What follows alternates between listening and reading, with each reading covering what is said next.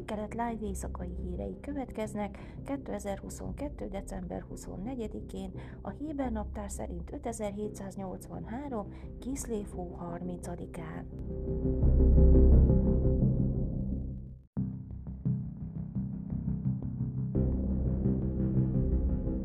A szélső jobboldali el em bé té kú ellenes Noam frakció listát készített több tucat meleg televíziós műsorvezetőről, riporterről, rádiós műsorvezetőről és más a hír- vagy szórakoztatóiparban dolgozó televíziós szakemberről, valamint szélső baloldali nőkről, akikről azt állítja, hogy egy nemek közötti egyenlőségért felelős katonai egység titkos csapatának tagjai.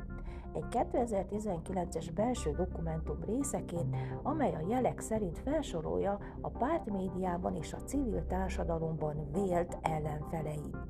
A Noam vezér Avi Maoz, aki a Benjamin Netanyahu vezette alakulóban lévő új kormányban a miniszterelnöki hivatal Izrael zsidó nemzeti identitását irányító részlegét fogja vezetni, elítéli a nők besorozását az izraeli hadseregbe, és kijelentette, hogy azon fog dolgozni, hogy bezárja az izraeli védelmi erőkben a nők esélyegyenlőségéért felelős katonai egységet.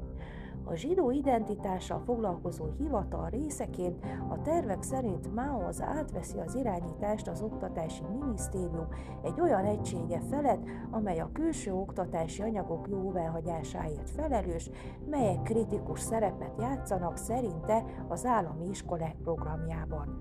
Csütörtökön a Ynet és a Yedioth Achronot kolumnistája Nadav Eyal nyilvánosságra hozta a párt belső használatra készült kétezer-tizenkilencre datált dokumentumának részeit, amely több tucatnyi újságíró és szerkesztő nevét sorolja fel, köztük néhány a legnagyobb izraeli hírszervezeteknél, köztük a Yedioth Achronot és a Háretz, a tizenkettes csatorna, a tizenhármas csatorna és a Kan közszolgálat műsorszolgáltatónál dolgozik, valamint televíziós személyiségek, akik közül néhányan nyíltan beszéltek szexuális irányultságukról. A jelentés idézte a dokumentum egy másik részét, amely fényképeket és leírásokat tartalmaz a nem kormányzati szervezetekben tevékenykedő szélső baloldali nőkről, amelyek a párt szerint részt vettek a hadseregben a nemek közötti esélyegyenlőségért felelős katonai egység által vezetett kutatásban. A párt ezeket a nőket egy titkos csapat részének nevezte a hadsereg egységén belül, és elítélte a hadsereg radikális feminista hatalomátvételét. A női harcosok integrációjának ma is intenzíven zajló törekvése a nők ezen csoportja miatt történik, áll a párt belső dokumentumában lévő jelentésben.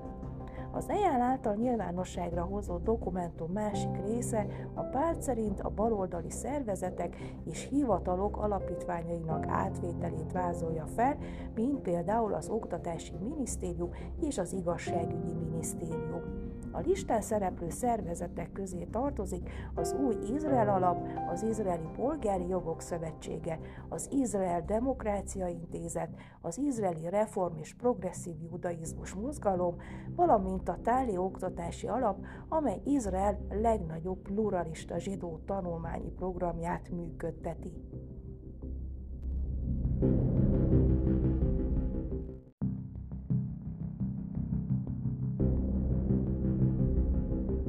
Benjamin Netanyahu hivatalba lépő miniszterelnök beleegyezett Júdea és Szamária földjének annektálásába a szélső jobboldali vallásos cionizmus párttal kötött koalíciós megállapodás részeként, jelentette csütörtökön a héber média.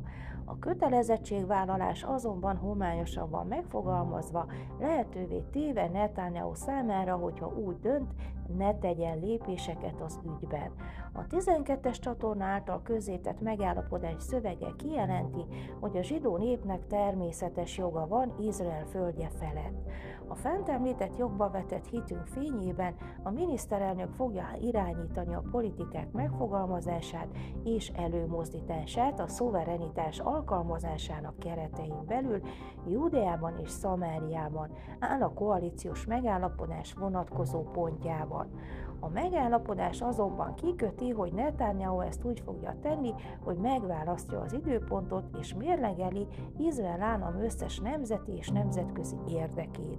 A szövegből nem derült ki, hogy a megállapodás Júdea és Szamária egészére vonatkozik, vagy csak annak egy részére.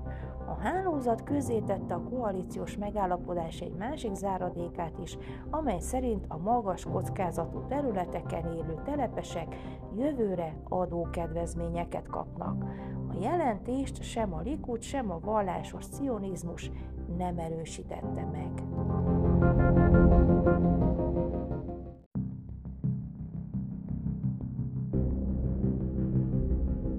Időjárás. Vasárnap borús, néhol esős idő várható. Jeruzsálemben tizennégy, Hajfán tizenhét, Eiláton huszonegy, míg Ásdodban és Tel Avivban tizenkilenc fokra lehet számítani. Ezek voltak az Új Kelet Live hírei szombaton. Shavuot Tov!